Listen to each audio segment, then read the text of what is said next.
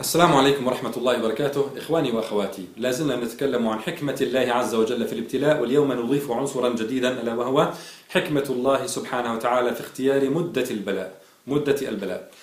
في تجربة الأسر كان يأتيني أحيانا خاطر وأقول حتى هذا الحد استفدت كثيرا من هذه التجربة لكني أخشى إن طال البلاء أن يصبح المفعول عكسيا. ثم قلت لنفسي وما شأنك أنت؟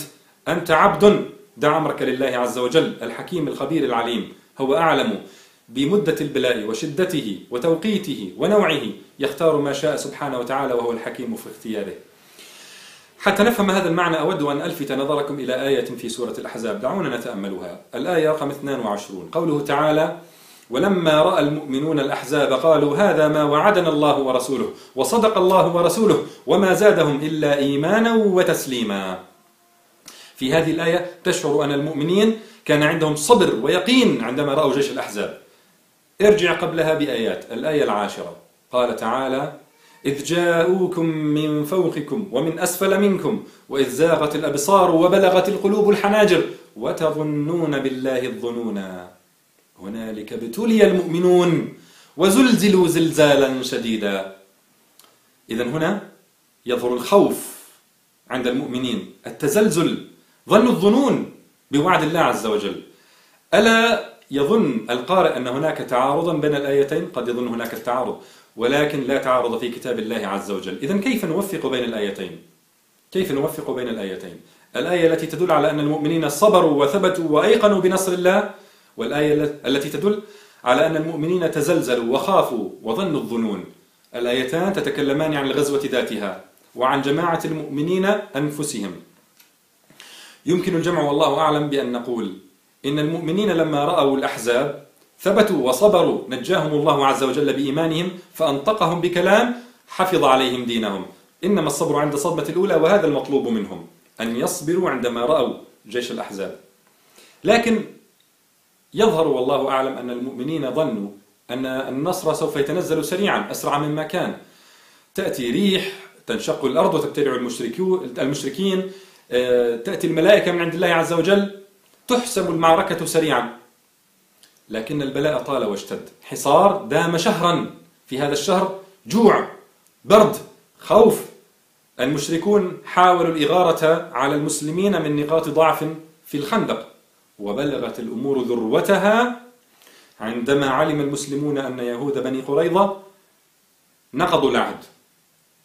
وتحالفوا مع المشركين والآن في أي لحظة. يمكن اليهود بني قريظة أن يفتحوا بواباتهم فينساح المشركون في المدينة ويفسدوا فيها ويعيثوا فيها قتلا وتعذيبا وانتهاكا للأعراض. في هذه اللحظة ظن المؤمنون الظنون أين وعد الله؟ ألم يعدنا الله بالنصر؟ ألم يعدنا الله بالتمكين؟ خافوا وبلغت القلوب الحناجر. في هذه اللحظة نجى الله المؤمنين وأرسل الريح فاقتلعت خيام المشركين وكفأت قدورهم وشردت جموعهم وانسحبوا مهزومين. انظر سبحان الله العظيم إلى هذا التوقيت المناسب. تعالوا الآن نتصور ماذا كان سيحصل لو تأخر النصر عن هذا الحد وماذا كان سيحصل لو جاء النصر قبل هذا الحد. لو تأخر النصر أكثر فأكثر. يخشى أن بعض المؤمنين كان سينطق أو يفعل أفعالا وكلاما كما صدر من المنافقين. المنافقون كانوا يقولون إن محمدا يعدنا كنوز كسرى وقيصر وأحدنا لا يستطيع أن يذهب لقضاء حاجته من شدة الخوف والعياذ بالله. لو تأخر النصر لربما اعتمل الشك في صدور المؤمنين ونطقوا بكلام يهدم ماضيهم يذهب حسناتهم يهدد إيمانهم. لكن الله عز وجل بحكمته ورحمته حفظ عليهم دينهم. فلم يتأخر النصر أكثر من ذلك الحد لأن الله يبتلي المؤمن على قدر دينه طيب السؤال الآخر لماذا لم يأتي النصر قبل ذلك؟ لماذا لم تحسم المعركة ولم تأتي الريح في اليوم التالي من الحصار؟ الأسبوع الأول من الحصار الأسبوع الثاني من الحصار لماذا امتد الحصار شهرا كاملا؟ لله في ذلك حكم منها والله تعالى أعلم بحكمته منها أن الله عز وجل أراد أن يطيل مدة البلاء حتى يصلب عود المؤمنين كلما اشتد البلاء كلما صلب عودهم وزاد إيمانهم. أيضا هناك نقطة مهمة جدا. تصوروا ماذا كان سيحصل؟ لو جاء النصر والمؤمنون في قمة يقينهم وثباتهم واستبشارهم بوعد الله يخشى عليهم حينئذ من أن يعجبوا بأنفسهم أن يغتروا بأنفسهم. لو جاء النصر قبل أن تأتي مرحلة الظنون والخوف والشك لربما قال المؤمنون لأولادهم في المستقبل يا أبناءنا لقد جاء جيش المشركين ولكننا صبرنا ثبتنا صمدنا. لربما أسندوا الفضل إلى أنفسهم أنهم هم الذين صبروا هم الذين ثبتوا.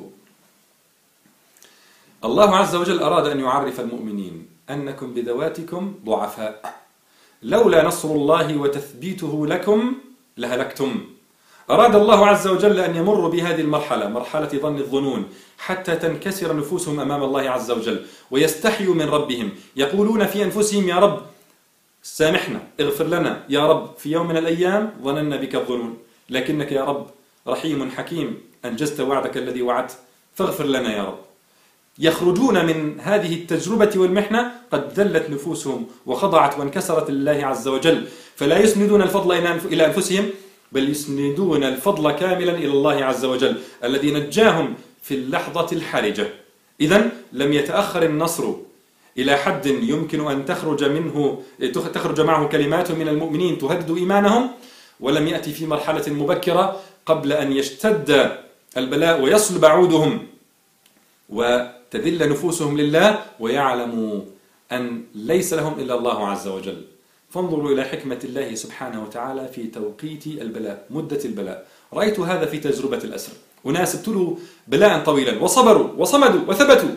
في مرحلة من المراحل عندما جاءت وعود وهمية بالإفراج واستبشروا بالإفراج لكن بعد ذلك تبين أن هذه وعود وهمية انكسرت نفوسهم خالطت نفوسهم الشكوك والظنون.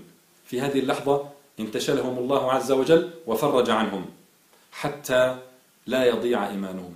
فسبحان الحكيم الخبير الذي لا يضيع عمل عباده المؤمنين وفي الوقت ذاته يربيهم ويؤدبهم. والسلام عليكم ورحمة الله.